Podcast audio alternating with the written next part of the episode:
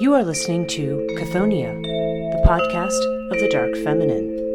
Chthoniya's logo was designed by J.R. Malpair. Background music is Phantasm by Kevin MacLeod.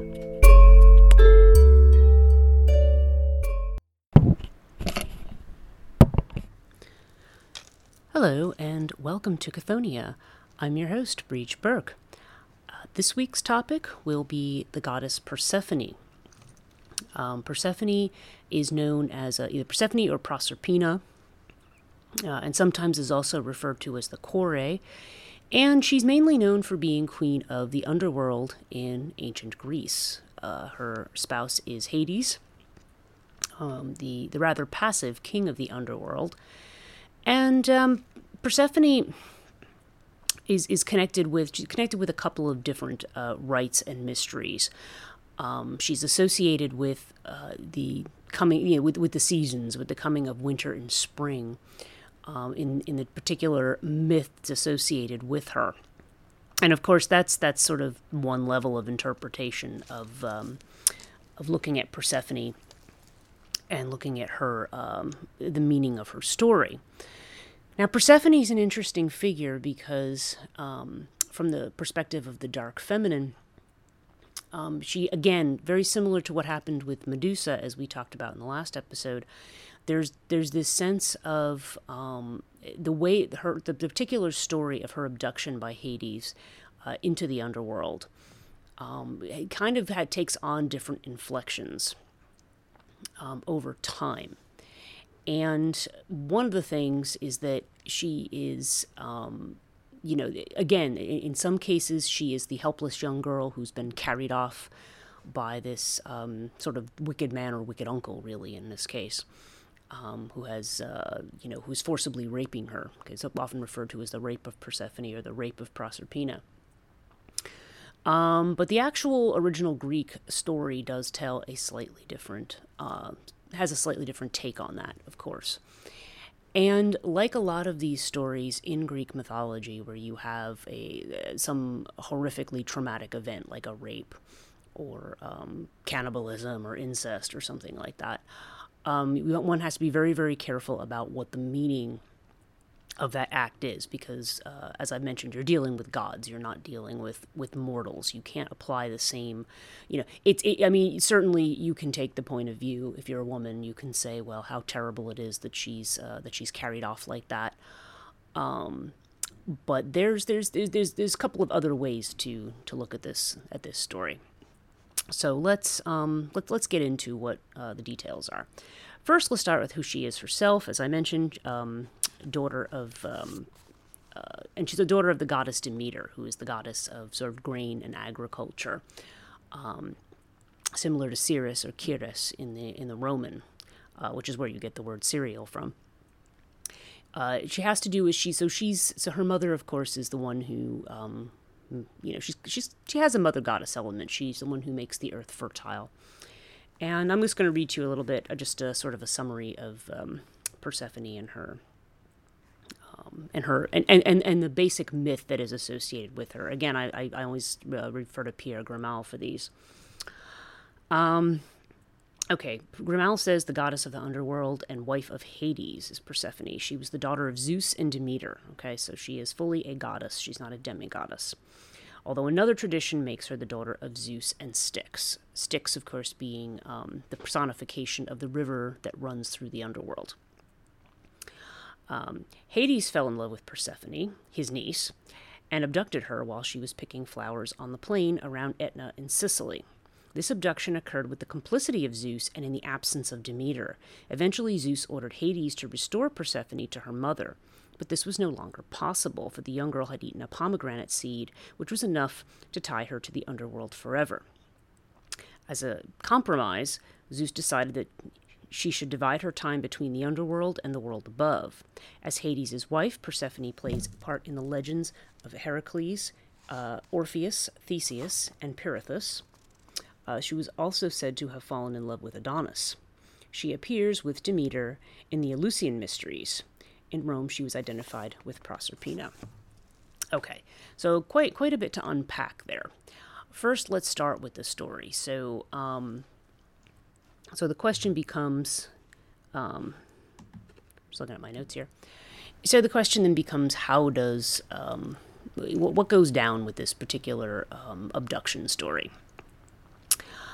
Uh, and uh, for me, I have sort of three um, different themes that come out of out of the Persephone story and out of her out of the role that she eventually assumes.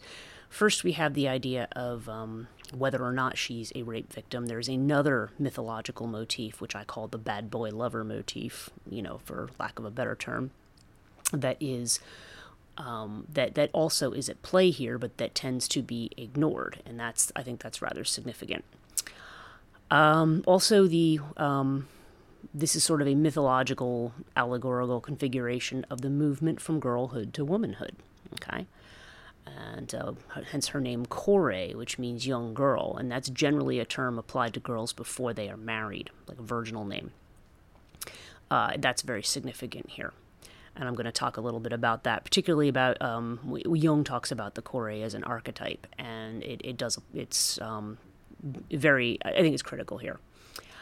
Um, and lastly, I would say her this eternal return that she makes because she spends time in the underworld, then she's up and back on the earth with her mother, then she's back in the underworld. Um, it, it, makes her kind of an ideal um, figure for the Orphics, um, who um, introduced this idea of uh, really are the first ones in Greece to introduce this idea of. I, I, use the word salvation very loosely here, but the idea that um, one could one had some control over their destiny after death. Okay. And in, in the Orphic myth, she is actually um, the mother of uh, Dionysus, also known as Zagreus, um, with her with with Zeus, who's also her father. And um, the, the the story of Dionysus in in, in the Orphic uh, cosmogony uh, gives Persephone a rather interesting kind of uh, central role. It's like souls are, are, given to her in tribute as payment for um, the Titans' attempt to uh, destroy her son. Uh, but we'll get to that one as well. Okay, so let's let's start with the um, what I'm going to call the, uh, the, the bad boy lover. Um, I wrote a paper that's actually on academia.edu. Uh, gets a lot of um, gets a lot of view. It's uh, I refer to it as it was something I wrote actually in uh, my doctoral program called Fifty Shades of Grey and Pomegranate Seeds. And what um, what it refers to is the idea of the virginal young girl. Um, you know, and and the I think in particular, it, it, I think it started because um, my the idea for this particular piece started when a colleague of mine um, had talked about how uh, the, the, movie Fifty Shades of Grey had grossed something obscene like ninety million dollars or something like that. I, f- I forget, maybe I'm exaggerating, but it was it was a huge amount of money. And he made the comment that he just thought this is disgusting. This shows the state of the the society that we're in. And I'm going, well, wait a minute. Um, or is it just everybody's kind of in denial of what society actually is, or what, or what human desire and fantasy actually is?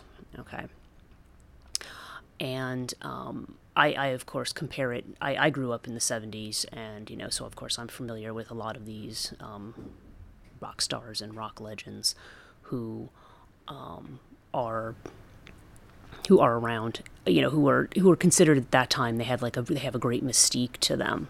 Okay, they were very, um, you know, they're very very good looking, and you know, kind of strutting it out on stage. Whether they were you know singers, guitar players, uh, drum, you know, whoever they were. Um, and they were they are frequently um, were surrounded by groupies. You know, thirteen, you know, 12, 13 year old girls.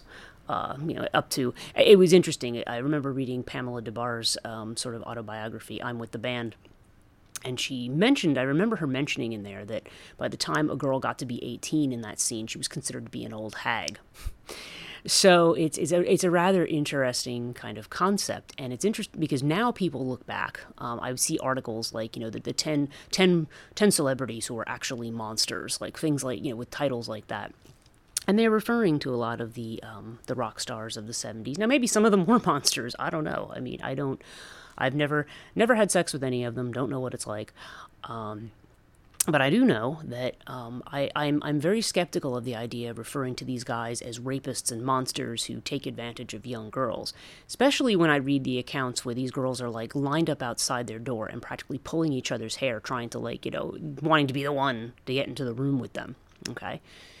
Um, now you may say yes, but they're they're that, that's the problem. There's the idea of it's the young girl and the young girl she's innocent and she's chaste, and here's this older man manipulating and corrupting her. Um, and while on the one hand I look at it and I say, okay, yes, you know what, young girls don't know anything and they may be very easily do stupid things and be taken advantage of. Certainly, from a legal perspective, this is why you have laws about age of consent and things like that.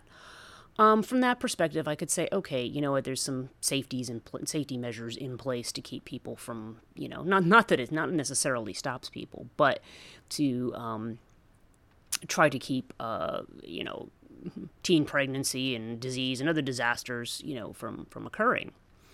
Um, although those laws get to be ridiculous when it's sort of like, okay, you have an 18 year old guy and a 17 year old girlfriend and they get caught and now he's branded a sex offender for life which is just that's just absolutely stupid okay? Um because you know so because what's consent? Oh all of a sudden now you're you're 18 and all of a sudden now your brain suddenly flips and suddenly now you're an intelligent adult making intelligent decisions.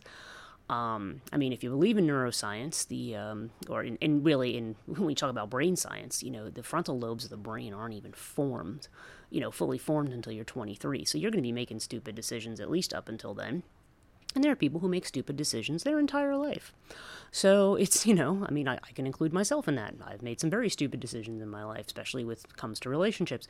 So, you know, it's, um, you know, so I, I don't know. So the whole consent thing is um, a little, a little sketchy to me. But what does that have to do with Persephone? Well, the original Greek story of Persephone. Um, it was an interesting article I had read in the Classical Quarterly um, that I make reference to, um, where, uh, of course, what Persephone has disappeared. Her mother doesn't know what's happened to her. Nobody will tell her. Uh, finally, it's the goddess. Um, it's it's Helios, the god of the sun, and also um, Hecate, uh, god, another god, underworld goddess, who we will be talking about. Um, are the ones who cue her into what has happened. And when she finds out that Zeus was complicit, then she gets very angry and she makes the earth barren. Okay, she just she won't allow anything to grow. So this is the reason for the compromise. Okay, so Zeus tries to get um, Hades to give her back, but see now she's eaten the fruit of the underworld. Once you eat the fruit of the underworld, you're stuck there. Okay, and what she eats are pomegranate seeds, and it depends. Sometimes she only eats one. Other times they say she eats nine. It, it depends on the version, and there could be other numbers too.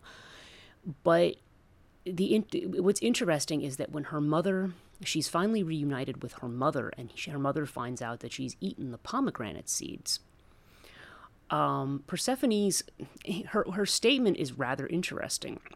And it translates to excuse me it translates to my husband tricked me into eating them and now i feel that way towards him. Okay meaning she's now in love with her husband now, that's really very interesting because, first of all, you have the idea of the pomegranate seed as, as kind of an aphrodisiac or love charm. Okay. Um, and pomegranate certainly uh, did, you know, that, that was considered to be a, a, a fruit that increased or uh, sensuality or desire. Um, but also, so it's almost like he's, cre- he's created a love charm to make her fall in love with him. Uh, at least that's what Persephone says. And I said, I can't help reading this story and feel like, you know what, this doesn't sound to me like the, the poor victim who's been who's been carried off and raped. I mean, she might have been carried off, but this sounds also more like the young girl who uh, well, on one hand, it could be, you know, because Hades, of course, you know, who would want to be married to the king of the underworld? I mean, you know, in, in, terms of, you know, uh, potential spouses that one could have. Gee, that sounds great. You know, I get to, to live in the gloomiest, uh, gloomiest palace anywhere in the in the universe, um, under the earth. You know, uh, why would you want to do that? Um, I should also note, by the way, that um, Hades falls in love with Persephone because Aphrodite, um, at the beginning of that story, it says Aphrodite decides she's going to extend her kingdom to the underworld. So she has Eros, her son, uh, shoot an arrow at Hades to make him fall in love. and uh, the first first girl he sees is Persephone, and uh, this is why he he acts as he does. Now, um, it, it's interesting, you know. So it, I'm looking, I look at this whole story, and I, to me, it almost sounds like. I, I mean, obviously, it, doesn't sound like Persephone knew him beforehand, but it's almost like he's the dangerous, um, dark man who sweeps the girl off her feet and takes her virginity. You know what I mean? And um, that in some in some fashion she actually kind of likes this, but she can't admit that to her mother, so she was tricked. Okay. Now, when, whenever I say this, there's always people who get very irritated. They think somehow I'm being like a rape apologist or something like that. Nothing could be farther from the truth. Rape, you know, rape occurs when two people are not consenting. Okay. If you know, I think John Oliver said it best. It's uh, in, in, in his thing on um, sex ed, uh, his little episode on that. He had said uh, it's like boxing. If, if if one of the people involved is not does not assume that you're in a boxing match, then, then somebody's doing something illegal. Um, that's the way it is with sex. So then the question then becomes it becomes a very gray area with girls who may actually have a desire for someone that their parents don't approve of or that their parents think is dangerous and you're going to stay away from that that one. Um, and you i mean we we can't swear that this is what's happening with persephone but it's rather interesting how she kind of um, she takes up her role as queen of the underworld. And by the way she takes up a very active role in the underworld. Hades is very very passive as a rule. We rarely hear about him asserting himself on anything the only time you see Hades assert himself is in the story of Theseus and Pirithous, who, of course, come to the underworld because Pirithous wants to abduct Persephone to be his own wife. And when he comes down and they had state their intentions, Hades just laughs, tells them to have a seat, and of course, then when they're sitting is in the chairs of forgetfulness where they're stuck. And they can't leave until uh, Heracles comes and rescues them. Okay. Uh, in the story of Eros and Psyche, uh, Persephone is the one uh, who is sought out by um, uh, by, by by Psyche or Psyche um, to to receive retrieve her beauty cream for Aphrodite. And also, Persephone is the one. Um, she's she's the one who cares for Adonis, and uh, she does fall in love with him. Her and Aphrodite have a disagreement about him, and he ends up in kind of a similar conundrum where he spends part of the year in the above world and part of the year below. So, uh, you know, she's and, and and when you read about her in the Odyssey and in other places, typically what's done is is the statement made is um, that uh, you know that people you know what what is Queen you know what kind of illusions has Queen Persephone um, created. Nobody talks about Hades. They talk about Persephone. So she assumes a rather active role as queen of the underworld. Her husband's just very, very passive, which is very unusual. It's the reverse of what you would expect in the masculine feminine. You have a passive masculine and you have an active feminine. But of course, this is also the underworld, where things are not quite like they are in the above world. So, so anyway, I, I, I tend to look at the Persephone story not so much as a um, you know, this poor innocent young girl who's been carried off. And also, this, by the way, this also doesn't imply. It, there tends to be a thing of woman as temptress or woman as um, you know she's either got to be virginal or she's got to be a whore and it's kind of like you know what I'm, i really am not happy with either one of those to me it's like why can't you just have desire and want to enjoy sex just like threat just like anybody else. Nobody complains when men do it. But when women do it somehow it's like oh well you know that's scandalous or she's this kind of person or that. She's not anything. She's a normal person with normal desires. And i kind of feel that way about um you know uh you know i feel that way about persephone but you know but i, I kind of you know I, I just feel that way when I look at teenage girls. They're kind of at a place where, yeah, they're they are young, they're naive, um, and, and, frequently they they want different things in relationships anyway. I mean, you have men who, um, you know, a lot of times men are just looking for physical gratification, and women think they're getting into a relationship. Okay, um, there could be a lot of that's a kind of a whole side discussion as to you know what might what might be behind that both biologically um, in terms of the chakras what might be behind that you know the the, the sexual centers being in different places um, but whatever it is um, there, there's definitely that that kind of um, that sort of disconnect there.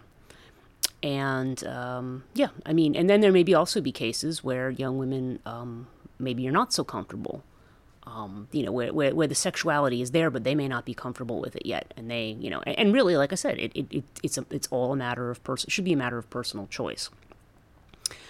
Um, so I am not uh, I'm not a big fan of of saying that uh, women at that age have no idea what they're doing. Eh, may well, in one sense, no, they don't, and in another sense, um, they know what they want. And again, that doesn't necessarily mean that just because a woman, you know, says something or does something, she may be doing something because that's what she thinks she's supposed to do. She doesn't. It's not necessarily because she wants something. But having having lived through that that era of life, I do know that desire can be really, really, really strong at that age. You know, it's like you're trying to uh, to fight off a tsunami there of um, of hormones and and feelings. So you know, um, and I suppose these things are there to keep keep people in check and to keep these things in check. Um, but by the same token, you also have to remember that um, you know, it, I think what it, I think what I think okay, I think it, it, comes down to the idea that the girl who's entering womanhood or is newly a woman uh, also has a will of her own, and to entirely discount that either as she's too naive and doesn't know what she's doing, um, or, and in some cases, maybe she, she knows enough to know that she doesn't want to do that. Okay, it can go either way. Um, but, you know, but, but the idea that um, she is always the victim of somebody is something that I, not necessarily. Sometimes it is something that she chooses, but it's something that her family would not approve of. Uh, there's a set of there's a motif that I do want to talk about in a future episode called the Hanging Virgins, and I've mentioned them before you know it's the motif. And, and you see this too in, in these other stories where the young girl um, falls in love with the dark stranger who of course turns out to be the devil or, or somebody you know you know in greek in, in, in ancient greek it tends to be dionysus. Um, but the parents of course will not allow the match so in grief she uh, she hangs herself. Or she otherwise dies of a broken heart or kills herself or something okay? So there's that motif as well the the denial of one's desire Okay. And I mean, you know, again, we're talking about this in a mythological, archetypal sense. Um, how that translates into the real world, into laws, into ethics is is a big knotty question that I really don't want to go get too heavily into here. But it is one of those things that to me makes it not such a cut and dried thing. Um, you know, what is consent and when can you actually give it is is a is a big question. Okay, so that's that's that's the one angle. Now, the idea of the virginal girl becoming a woman. So, what makes a girl a woman? Well, first of all, she's usually the body, there's body changes. Your body shape changes when you go from girlhood to womanhood. Um, and you usually start menstruating. That's when there, there you have the blood factor. Okay, um, so there's a motif again that you'll see in folklore and others of, of the virgin sacrifice, of the girl who sacrificed on the altar. And again there's a blood there's blood involved and and this this has to do with the idea of the death of the young girl who then is sort of reborn into a womanhood. And that's where she might have desire that's where she might have children. I mean certainly that was kind of a traditional expectation in a lot of cultures still is for some people um, so there's this idea and, and i have to tell you just just if i go back to my own memory of you know going from being a girl and to becoming a woman in your mind. And for me, it actually happened. It happened in like a 30 minute time period. It was the weirdest thing where you literally, it's like, you know, you're, you're still interested in Barbies, you know, and then like t- an hour later, you're, you're looking at guys, you know, and it's just like, it's, it was just the weirdest transition for me. Maybe that's why I'm a little hung up on it because it just seems like, wait, what? Like, it is almost like an abduction. It's like your girlhood just disappeared like overnight and what, what, what the F just happened there, you know? Um, and so I guess that's kind of why I tend to feel um, you know that there it's a very powerful transition it has a powerful psychological impact and it has a huge powerful um, biological impact as well and i think you know if you're not a woman if you're, if you're a man listening to this you're not necessarily going to um, understand that aspect of it okay and not not through your own fault it's just it, it, it's it's it's one of those things that unless you've experienced it um, it can be very, very hard to understand. And um, it can lead to all kinds of things. It can lead to depression. It can lead to the rebellion. I mean, there's, it's, I mean, it's a normal phase of life. But like many phases of life in our culture, we just don't know how to deal with them. That's the whole, really, the whole point of rituals. Rituals are meant to move you from one phase of life to another.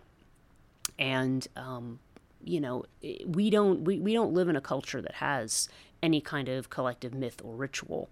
Um, you know, we have parties and things, but it's not. There's not really a, a, a ritual for um, moving into manhood or moving into womanhood. Okay, Th- those kinds of things um, are are not.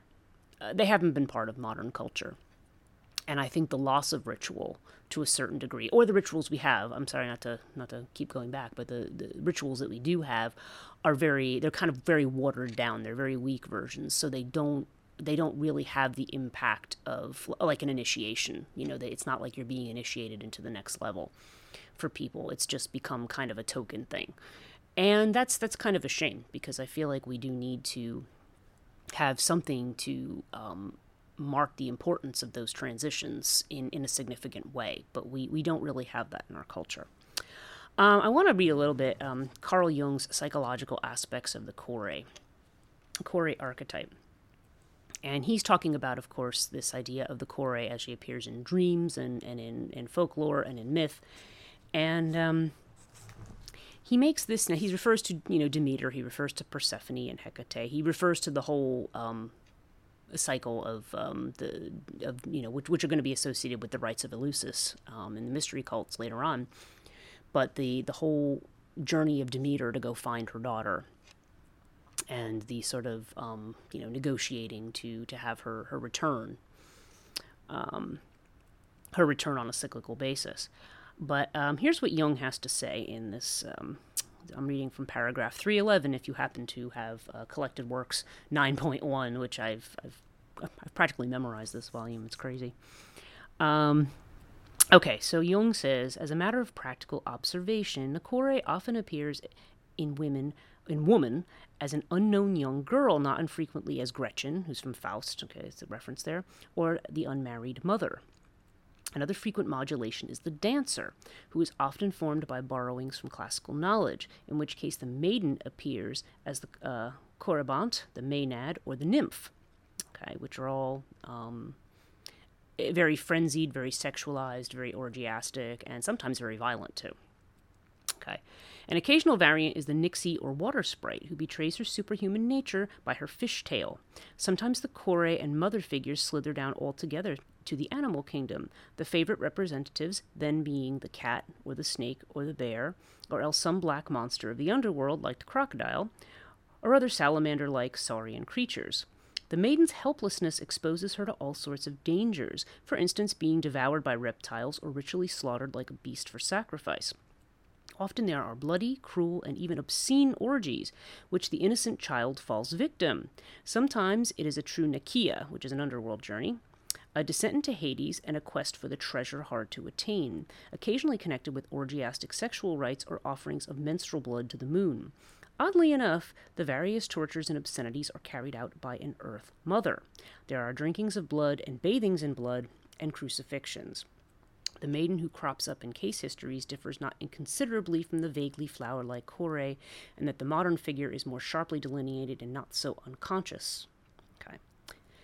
So there there's where he talks about the archetype. And yeah to me this is sort of the persephone myth for me on another level is that transition into adolescence okay? It's the transition from adolescence to uh, adulthood. And um, it's you know for girls like i said this this can have this um, abduction like quality. And it can also mean that um, and this this spouting of desire can make one want to go into places that um, you know the, the sensible rational adults would say is dangerous. Whether it's ultimately dangerous or not you know i don't know. I suppose it would depend. Uh, when women become mothers then they kind of say well i want to protect my daughter. But um, I, I don't know how much you can protect um, especially when you're at an age when, when, there's a lot of sexual experimentation and so forth. Um, I think about these uh, chastity balls or these things where you know they, they take they, they get um, rig- uh, rings where they pledge their virginity Um, you know, they have like a little ceremony, like a little dance where they wear white dresses.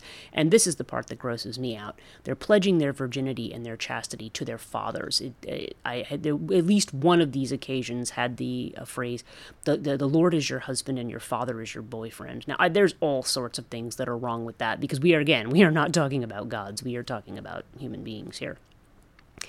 And um, these sort of um, purity rings and chastity balls.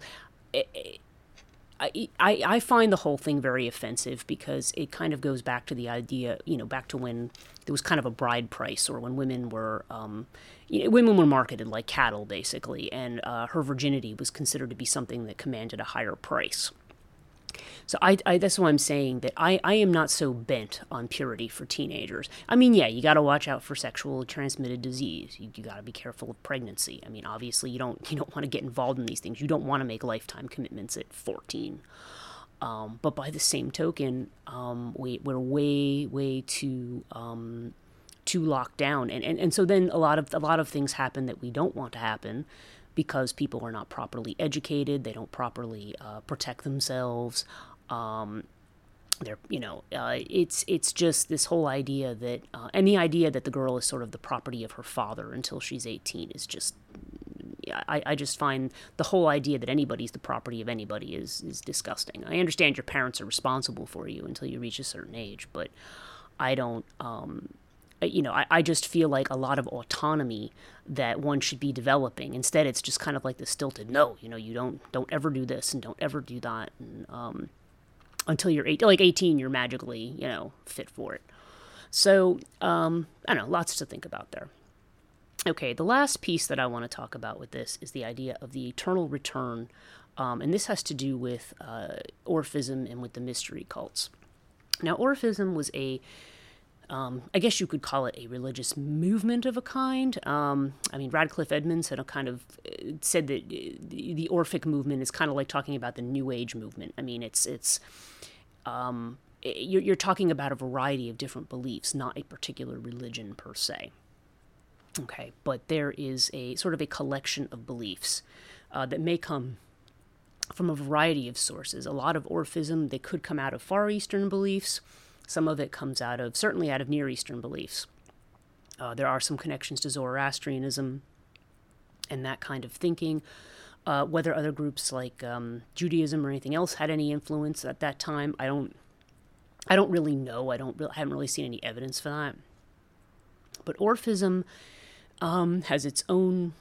Um, it's probably I consider it to be kind of the pre pre-configuring um, uh, religious movement that predates, um, or that, that, one of the things that paves the way for Christianity. It was kind of a, a perfect recipe of things for Christianity. There was um, the presence of Ju- the Judaism in the Roman Empire. There's the le- the rule-bound legislative way that Romans um, their own religion. Everything's very, um, you know, highly regulated and ritualized. Um, and then there's uh, you know then you you kind of have things like the orphic beliefs which which um, are the first ones to put forward kind of an idea of something like salvation. You don't have you don't really have what we think of as salvation. There's nothing to be saved from in ancient pagan religion. It's just you're dead. You you go to the underworld. That's it. What the Orphics hoped for in the underworld was that they could go to one of the better places. You know, certainly there's there's there's the depths of Tartarus, which only the really really really bad people got sent to and I think they only name like seven in Greek mythology. There's not that many. Um, and then um, you know, and then there's like the Elysian fields, which are you know pretty and pleasant and ruled over by Kronos, and you know um, they're reminiscent of you know pleasant the pleasantness of life on Earth, where the heroes tend to be transported and and so forth. So the idea is that the Orphics is that when they died, they were hoping to uh, through their series of passwords and initiations, you know, knew how to.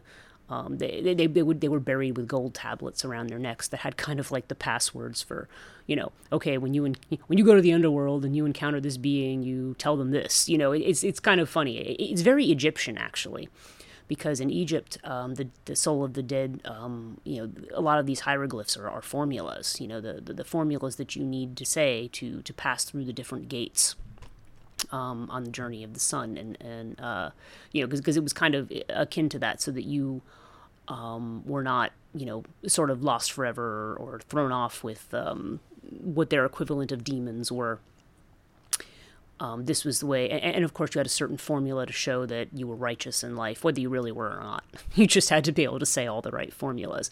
So Orphism is quite similar in that respect, in that there's there's a certain um, formulas or things that you will recite, and that these will um, you know it, it, helps it helps remove the fear of death because you know if death is you're facing it's like oh man it's just gloomy and people just wander around. And it's like achilles in, in the odyssey when he tells uh, odysseus you know better to be a slave on earth than be a king in the underworld you know that it's it's just so so depressing. So this this kind of makes things a little less depressing. Now the orphics have their own cosmogony um, when I say that, this has to do with how, how the world came into being and how humans came into being in particular. Um, in this one, Zeus and Persephone um, create Zagreus or Dionysus. Okay, and Dionysus is going, said to be the successor of Zeus. Okay, that you know he's going to be the next king of the gods. Now this doesn't sound a little bit like Christianity, son of God, you know, son of the king of you know. Um, if if you notice that parallel there, it's there. And uh, but the Titans, okay, the the who there are, are, very jealous because they don't like the idea of this child being able to take over. So they lure him away with toys and things, and then they kill him and they cook him and they eat him, okay. And uh, both Athena and Zeus manage to rescue, um, and actually um, Zeus, Athena, and I think Apollo too. They manage to save parts of the baby, particularly his heart and then they are able to resurrect him. Now, okay, you know, the Son of God who dies and is resurrected. Mm-hmm. Okay, uh, yeah, the, and again, this this happened before the other story, so there's there's definitely a connection between those stories. It doesn't happen in, in the same way, but you get the idea. It, it, it, paves the way for that kind of mythology to be to take hold in um, mainstream religion. Let's put it that way. So, um, so of course, Zeus, to punish the Titans, he strikes them with his thunderbolt and reduces them to ashes. And out of the ashes come mortals, human beings.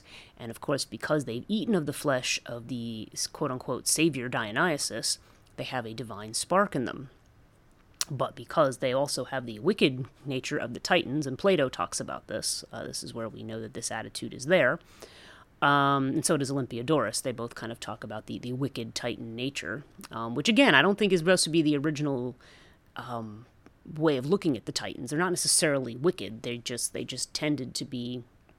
Um, they lost the war with the Olympians basically, and they, they tended to be more chaotic and um, monstrous forces. But that doesn't mean they were evil but that was the way of course once we get once we get to plato uh, now now we start throwing ethics into religion and screwing the whole thing up so in any case, Titans are viewed as wicked, and so that humans have both a wicked and a divine, you know, base and divine nature.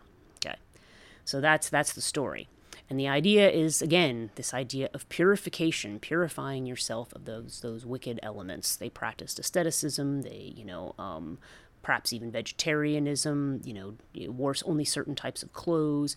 You know, there's there's different accounts from different places and uh, and the mystery cults. Okay, this was the idea that one could um, could be initiated um, into this cult, and that when one went through the initiation, the mysteries, that basically one's fear of death was removed.